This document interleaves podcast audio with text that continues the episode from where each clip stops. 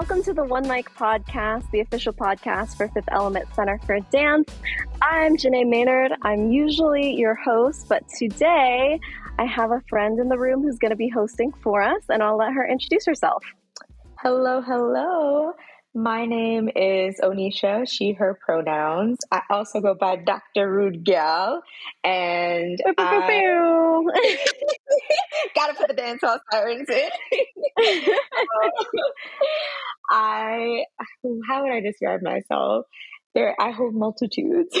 I am a researcher by day, a dreamer, and dancer, and creative, older sister, good friend, all of the things. Um, in every other aspect of my life outside of work. And I have the pleasure of knowing Janei and being able to call her my friend and having her actually be a a crucial person in the journey of dance for me.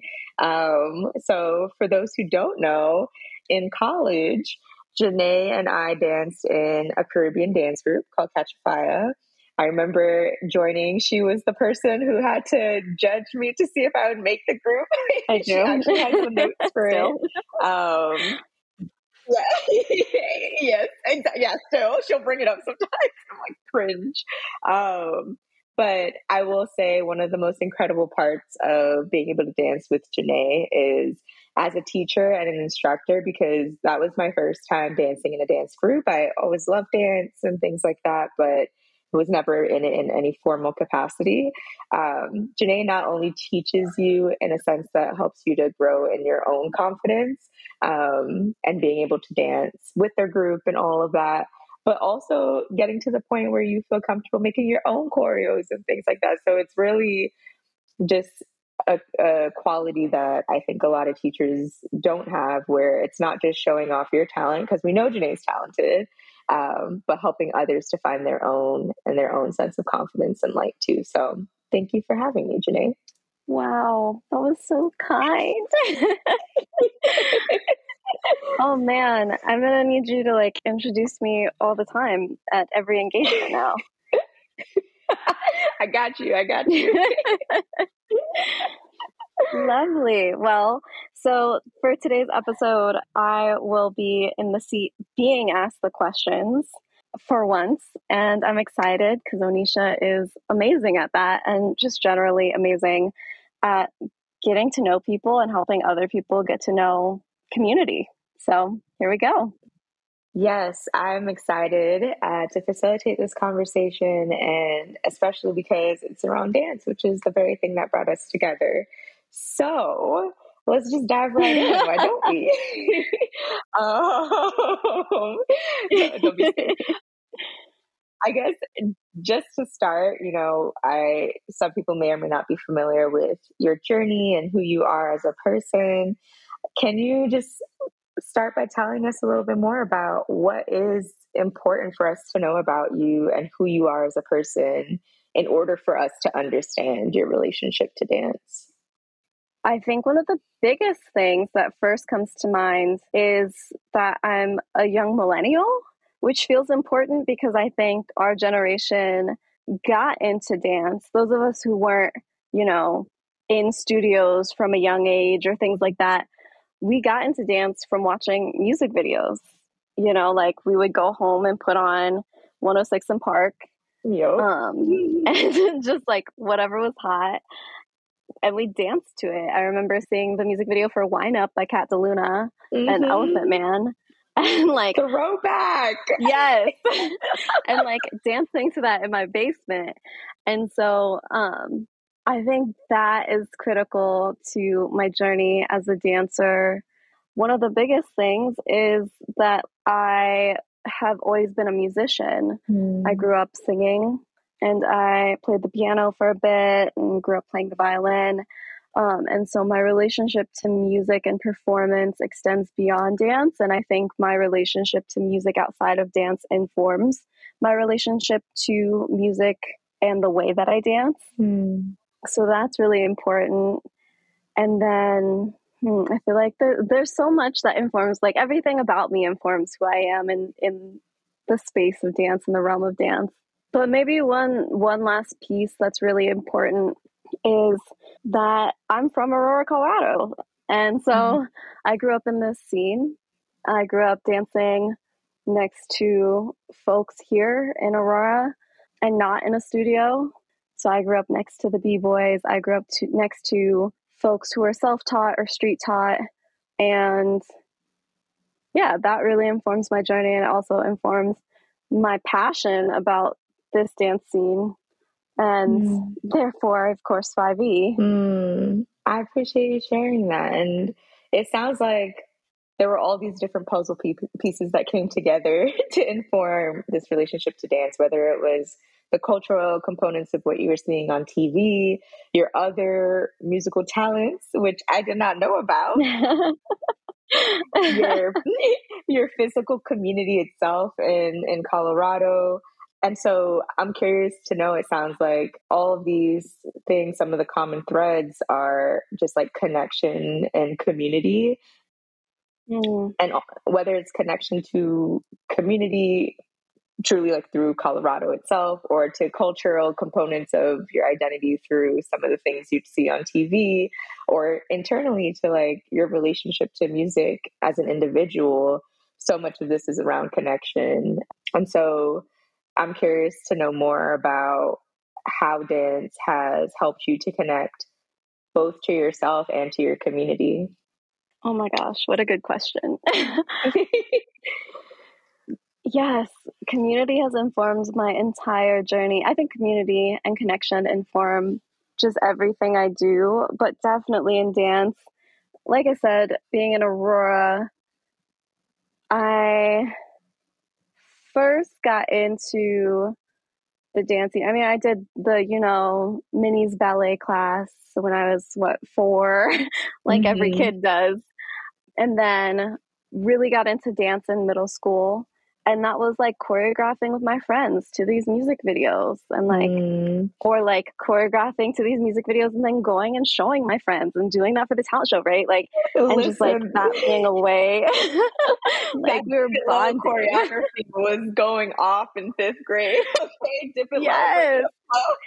yes. Or like Ciara one two step. Like I mm-hmm. remember that being a big thing. Exactly and so then from there, going into high school, high school was actually the first time I got to take a formal structured dance class, you know, mm-hmm. aside from that like minis ballet mm-hmm. 10 years prior. And so it was because my high school that I went to had a dance studio in it and offered dance as a, an arts and or physical ed class. Mm. And so I was in a studio with mirrors, with the floors, with bars, like actually able to experience things like ballet, jazz, other types of choreography that I hadn't experienced yet through the music videos. Mm-hmm. And my true connection to dance in high school was connecting to the street scene. So that's mm-hmm. when I started getting up with the B boys because they were all taking dance too. They didn't want to be in I don't know, like individual sports or weightlifting. Mm-hmm. Uh, some of them mm-hmm. did, but a lot of them were like, well, let me just take dance to get this credit out of the way. And so, yeah, I started connecting to the B boys, and that connected me to other folks on the scene, the poppers, the lockers. And for anybody who's outside of Colorado, I guess one thing to know is that growing up here, there wasn't a lot of siloing or separation between the b-boys and the poppers like i've seen in other scenes. So it was like truly like this nice little melting pot of all the street styles and getting to be around everyone. Um, and so i got to train with them and kind of get into things and feel out what felt good in my body when it came to street styles. And then that and the combination of being in these classes i was taking dance class every semester, every quarter, however often it was offered, despite having already fulfilled the requirements for art and PE, because I just loved it. And so the combination of those things led me to seek a scholarship for a studio outside of school. And so I got a scholarship to a studio that was down the street from my house. And I took all the classes because I wanted to get better in all the styles, but of course loved hip hop. and that was mm-hmm. that was my foundation. That was where I was at. And the two instructors were also high school age folks. And they were both poppers and they were both working on their breaking. And so they were teaching hip hop choreo, but their passion was in street styles. And so we ended up connecting over that. And they asked me to join a dance crew that they were starting specifically for a jam, an event that was happening that spring. Mm. So I became a founding member of this crew. And that crew has been community for me. That crew was community for me that year, like my best friends. And then I left for college and then I came back to Colorado and that was the crew I came back to and it was bigger mm-hmm. and it mm-hmm. was different, but that was still my community. I feel like I could go on about community because I haven't even hit college.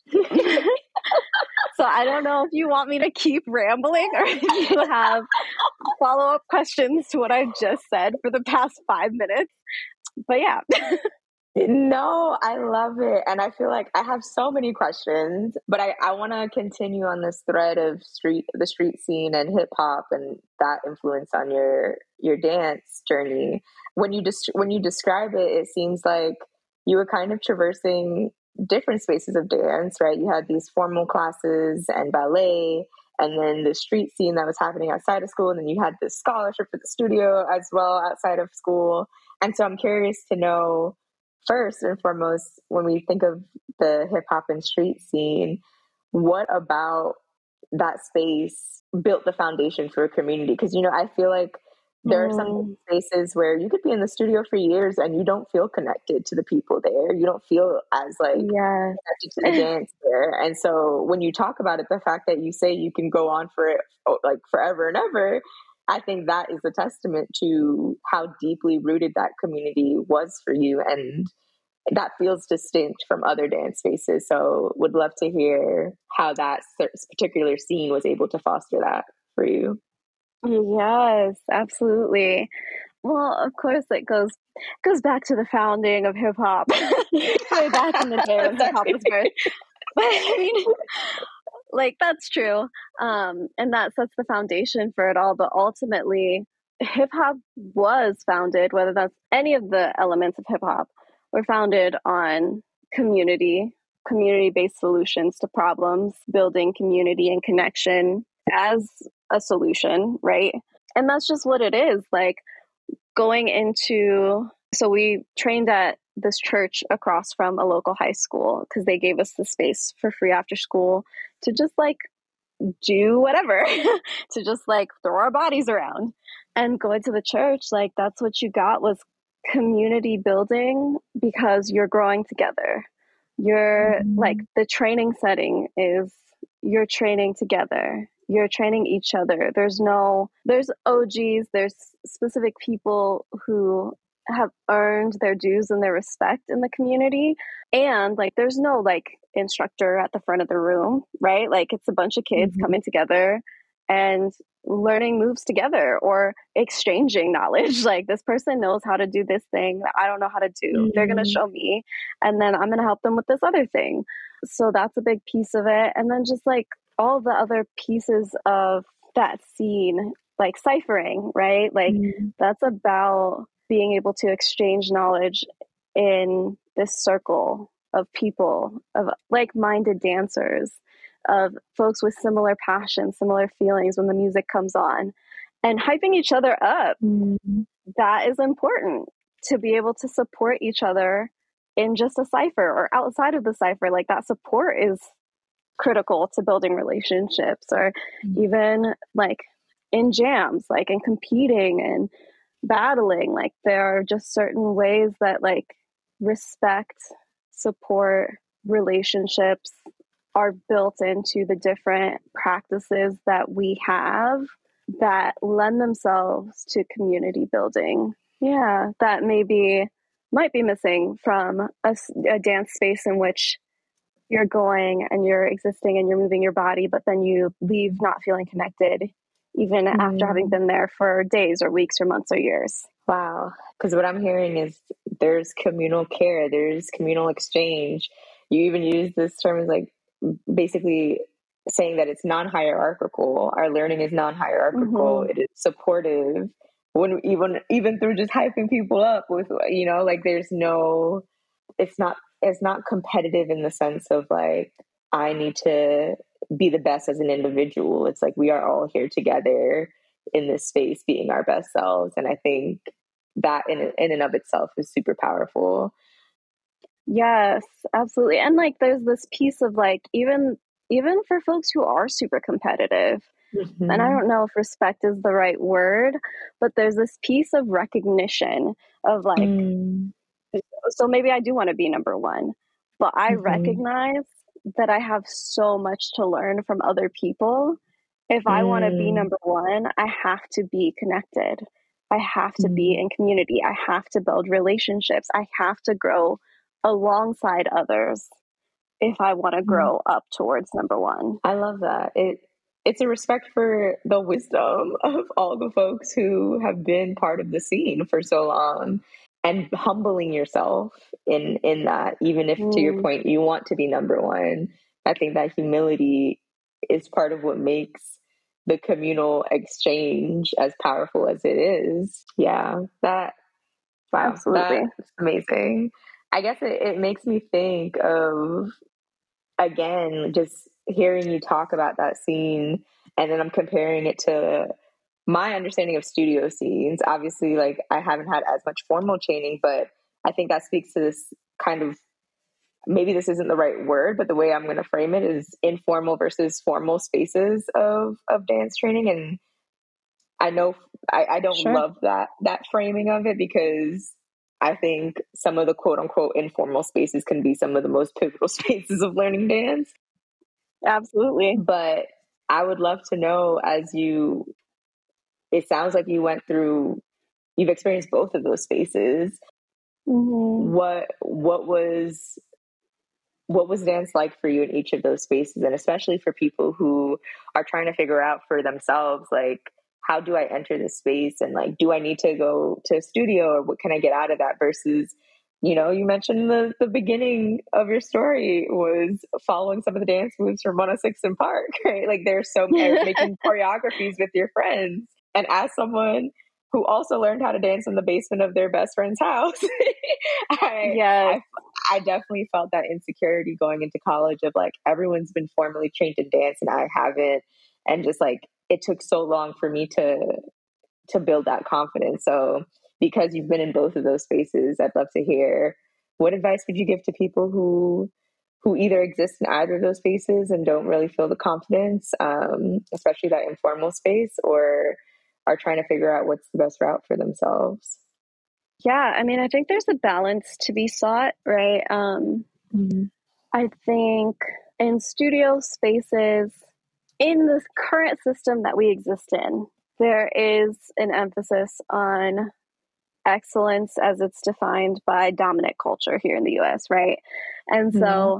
there's a lot of structure, which can be really beneficial to learning sometimes, and sometimes it's not. Mm-hmm. But like, you know what skills you're aiming to achieve on a specific timeline. It's very structured. It's it's helpful in that way. And I think the same can be said of like any system that we exist in right now. The education system in the US is also very like results driven. What mm. test scores are we going to receive because that's going to inform our funding, etc. But yeah, like you can expect this level of structure, this drive towards excellence for better or for worse that does provide a really great space for skill building depending on the learner right like some mm-hmm. learners don't thrive in that space and that's just that's just real i think what studios should strive towards is the balance that i was mentioning of like being able to provide a space that creates skill building and relationship building and is able to differentiate for different learners where the focus is on excellence or success as defined by the dancer, whether that's the dancer's dreams, desires, goals, their abilities, etc., and defined by the people who support them, their community, and what they see in that dancer. Mm. Um, I think that's a piece that's maybe missing from studios as they exist now in general. And on the flip side, the street side of things, you're not getting the formal training that you need to be able to survive in the industry mm. as a formal dance setting as it exists now, as a system, right? Like there are things that just doing street styles and just training with other folks in community, like you're not going to learn. You're not going to learn that, like, most dance teachers find it rude for you to like sit on the ground in the middle of a class or even sometimes mm. like regular bodily functions like sneeze or things like that and then you're going to do it in an audition and be automatically disqualified and wonder what you did wrong right? So it's like little mm. things like that or like like just learning certain aspects of the system of the dance industry that like I, I i mean and again we can like liken this to the education system right? Yeah. So like those of us who didn't grow up with a parent who went to college or even some people who grew up with a parent who went to college but didn't go to an ivy league right like we don't know going into mm. a place like mm. Stanford that we're supposed to network, that we need mm-hmm. to utilize certain resources. Like we don't even know those exist mm-hmm. because we weren't a part of the system that formally trains us to benefit continue benefiting from the system. And so mm-hmm. that's something that I would say is maybe missing as far as balance in the the street styles, club style side of things mm. when you're training in community is you don't get that kind of training. You don't get that kind of education that ultimately privileges you in other dance spaces. So there has to be a balance between the two. They both offer really good things in that sense. And of course, I'm biased towards spaces outside of studios. Mm-hmm.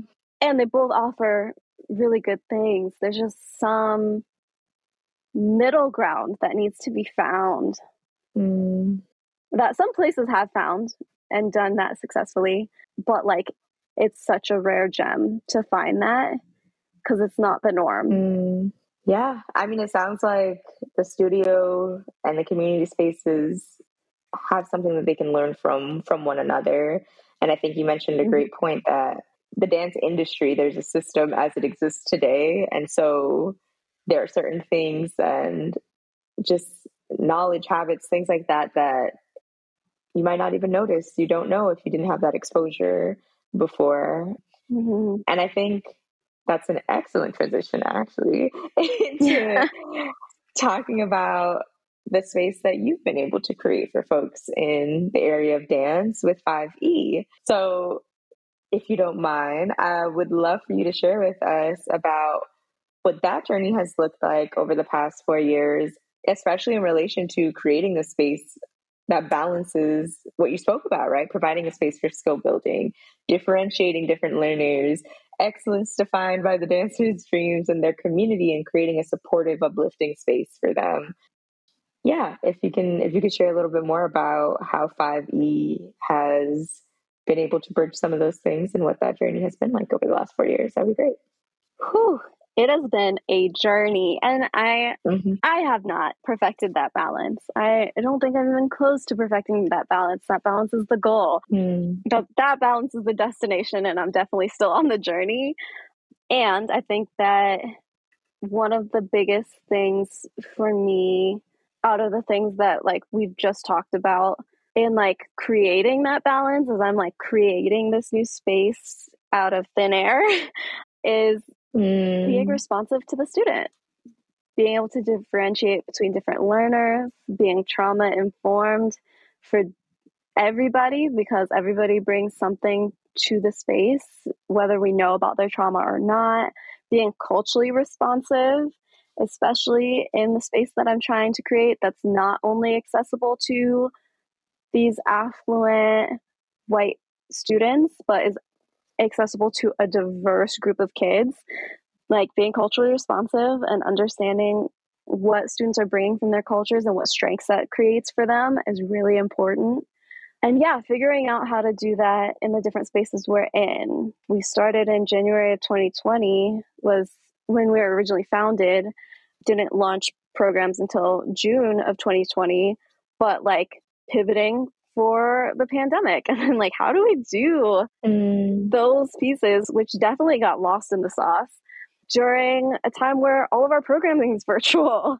And then mm-hmm. last year, moving into in person programming finally and being on site at schools and different organizations. And like, how do we create these pieces when we're still in a system, the education system, where there are rules and other pieces to this institution that we're in, this elementary school, this middle school, this nonprofit that maybe aren't trauma informed or maybe aren't culturally responsive and how do we create that space and that little bubble within this space that we are guests in and now moving into like mm. finally having our own space what does it look like to create that and maintain that for ourselves for everybody in the community as instructors as students as family as friends in a way that's sustainable because mm. that's uncharted territory for me and for all of us right now.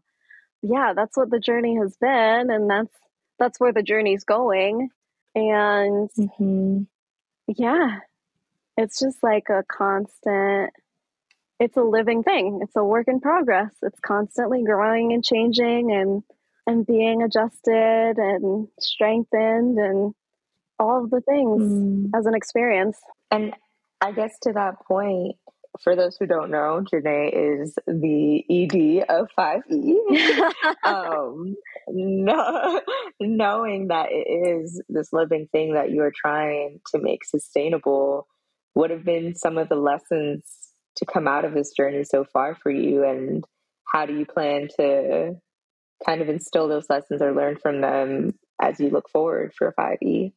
Flexibility is the biggest thing that I've learned can be a strength in trying to create something new like this and on a scale like this. Mm. And I think on a larger institutional scale, 5E as an organization, I am constantly trying to find ways to create policies and like the instill in the things that we need the the pillars of the institution i guess flexibility like how do we make this so that it is still strong and it's still a pillar that we can stand on and provides the structure and you know any of the legal or financial things that i now have to mm-hmm. think of as a mm-hmm. director that like maybe i wasn't thinking of as an instructor or a student how do mm-hmm. we make sure that's sturdy without being rigid is I think the biggest piece for me institutionally. And then also finding people who are passionate about the mission, finding people who have the same passion for creating these spaces, people who have the same passion for creating connection, for expressing mm. themselves, for providing that that space and that flexibility for other people it's really important to me that they're a part of this and that everybody who is a part of this has that in their heart or in their soul because that's how we keep this space tied to that main thing. That's how we continue to keep doing the right thing, if mm. that makes sense. I feel like I started to ramble. no, no, no, no. That makes complete sense. That makes complete sense. And like, the flexibility aspect and then basically the community that you're building and making sure that it's all centered around the mission. And it sounds like even the flexibility, as, as much as you mentioned the institutional aspects of it, that all feels tied to the mission too, right? Like to your point, right? The the rigidness of the studio sometimes doesn't work for for the long run for folks, right? And for them to feel connected. So even in building up something like 5E, in all aspects of it, it needs to be flexible to the students, to the teachers, to the community you're building, to the institutional structure and foundation that you have as well. And so, with that said, thinking about those mission and those values and those learnings, especially, what does this upcoming year look like for 5E? Whew. This upcoming year is so exciting mm-hmm. and so nerve wracking. so we we've finally gotten a space to call our own, a physical dance center mm. where we can mm. host our classes weekly. I've gotten round of applause. Let's like let's make, it come on, we gotta celebrate. That's a win. thank you, thank you. no, it's super exciting. This is what we've been working towards. And I've gotten teachers on the mm-hmm. docket. We've got our schedule up for the fall. Enrollment is technically open, but I haven't marketed it yet because we're finishing up the floors and under construction right now. Mm-hmm. but like we'll be rolling soon. It's with, a process. Yeah. Yes, yeah. exactly. yeah, we'll be rolling soon with our classes and our programming, offering beginner, intermediate, and advanced level classes. So it's going to be 7 to 18 for youth, offering adult classes on the weekend, offering our engagement classes, self engaged learning, and community engaged learning. Doing all of that. And it's a pivot too. Like, we're so used to being in mm. schools and meeting the kids where they're at. Now we have to think of, like, okay, how do we get kids here? Like, how do we get them to come to where we're mm. at?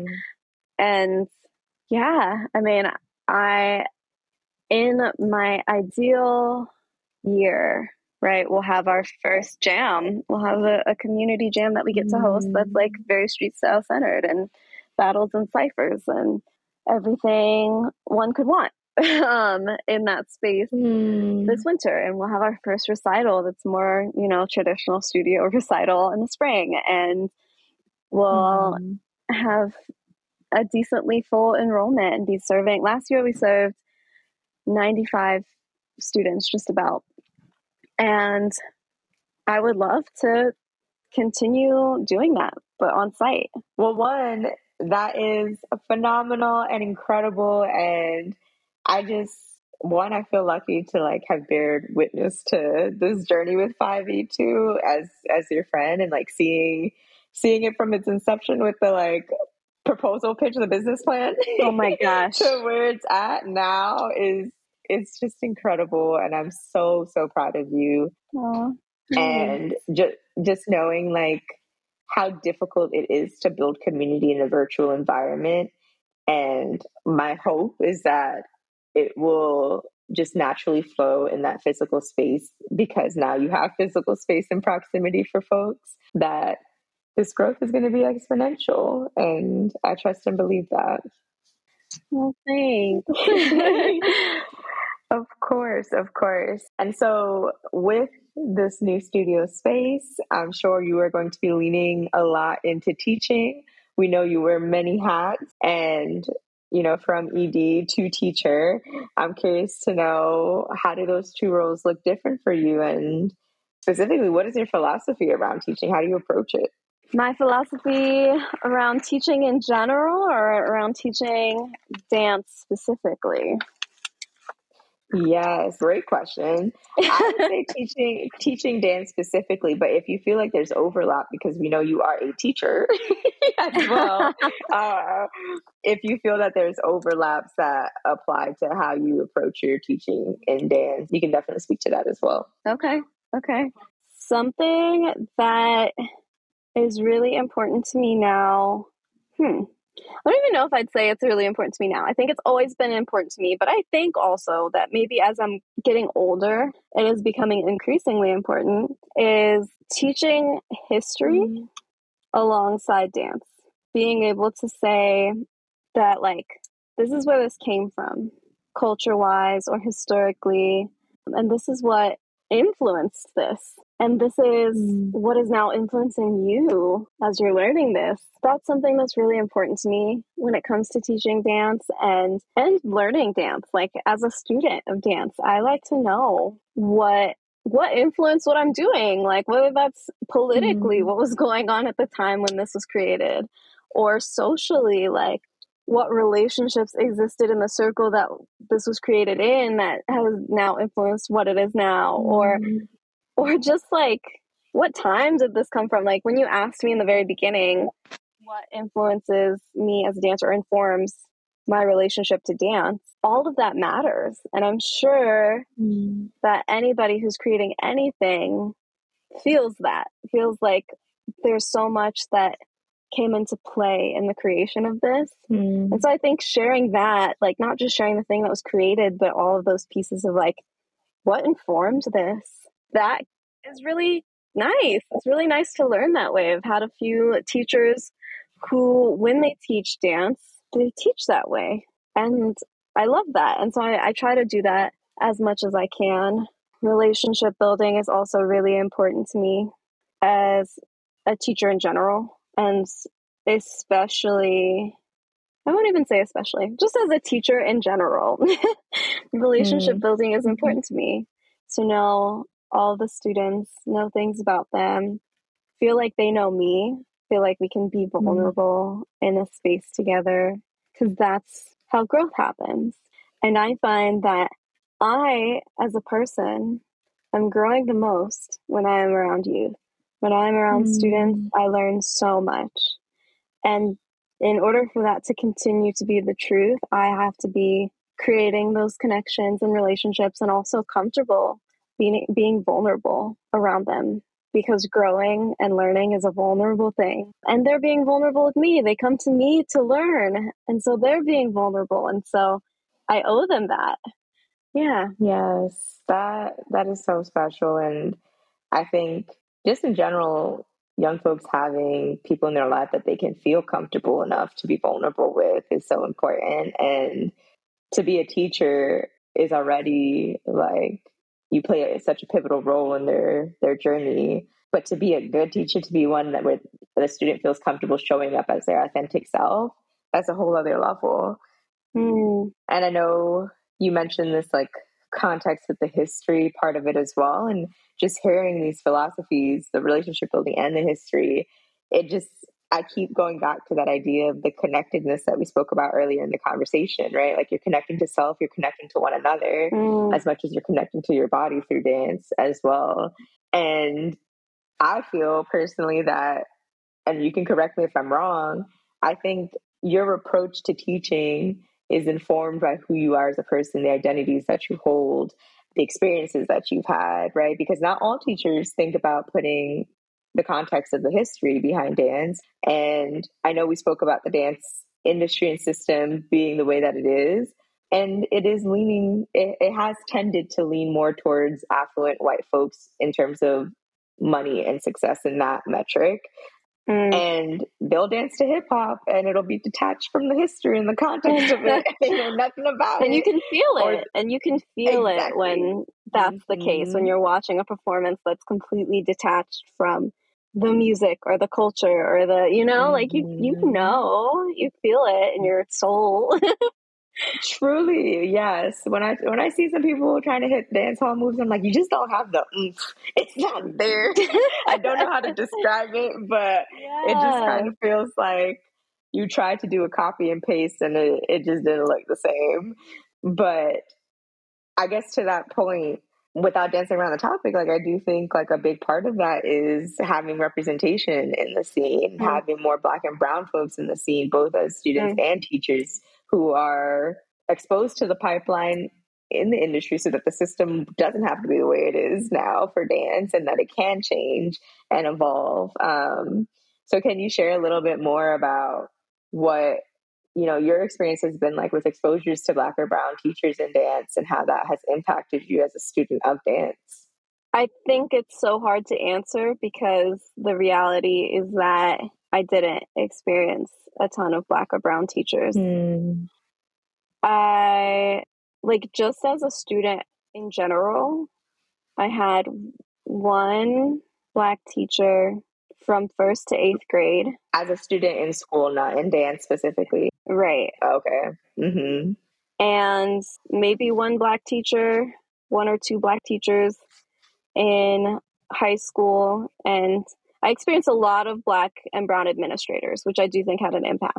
Mm. And as a student of dance, my first teacher in this school that I went to, the high school, who taught the dance in the school, she was a mm-hmm. woman of color. And that was really important to me, I think. Mm. She was the sponsor for the hip hop club. She was very connected to hip hop. But there was like we could dig into her identity a lot, and I'm not going to do that. but like ruptures in her own identity impacted her relationship to dance, her relationship to hip hop, her relationship to mm. studio dance because she was also a studio teacher at one of the most prestigious at the time studios in the area. And it impacted her relationship to us as the kids of color and who she prioritized in her dance space. So that was impactful even as a woman of color. And then yeah man i don't know. That's such a hard question and i don't even know if i'm giving a cohesive enough answer for this to be used in the actual podcast because no. I just I like truly black and brown teachers that I had growing up in dance spaces and outside of dance spaces were very important but they were so few and far between that like it's just so hard to pinpoint like how impactful could it have been if I had more of them. Mm and how impactful was it truly that I didn't have more of them? Hmm. That in and of itself is an answer, right? Like that just shows where the gaps were in in this space, right? Like just thinking about what you've been able to build and create as a black woman in your own hometown where you grew up, that's already so much more than what was present for when you were there growing up, both mm-hmm. as a student in general and as a dance student specifically. And so I think to your point, what was impactful was that the fa- was the fact that there weren't many black and brown teachers to begin with, and that yeah. impacted your journey with dance. I will say that that reminds me to the studio that I got a scholarship to. I'm was one of maybe two folks of color taking classes there definitely less than a mm-hmm. handful of folks of color there. And mm-hmm. the two guys that I mentioned, Jonah and Yusuke, who taught hip hop, mm-hmm. both men of color. And so I think that was an opening for me. I mean, obviously, hip hop was an opening for us to create connection, mm-hmm. but also we were the only folks of color in a space of all white girls and women. Mm. And so I hmm. think that was also a point of connection and a point of similarity. We all, uh, maybe not we all, because I don't know who's listening to the podcast, but you and I both know what it feels mm-hmm. like to be the only person in that space and how isolating mm. that can be. And mm-hmm. so I mm-hmm. do know that, like, that also pushed us together in that space, I think. Mm. Mm-hmm and we were the same age. like they weren't like yeah what you think of traditionally as teachers, but like had my hip hop teacher even been somebody our age who was a white girl, I don't mm-hmm. know that I would have had the same connection to that person at that time. Mm. I don't know if I would have joined her dance crew. that could have changed your whole trajectory with your relationship to dance. And that shows what that impact is on having more representation in the space. And because you had that experience, I guess just, you know, potentially helping someone who might be in that space right now, what what do you want young folks who look like you and might be having these type of experiences? What do you want them to know? Um, what advice would you give them? Hmm.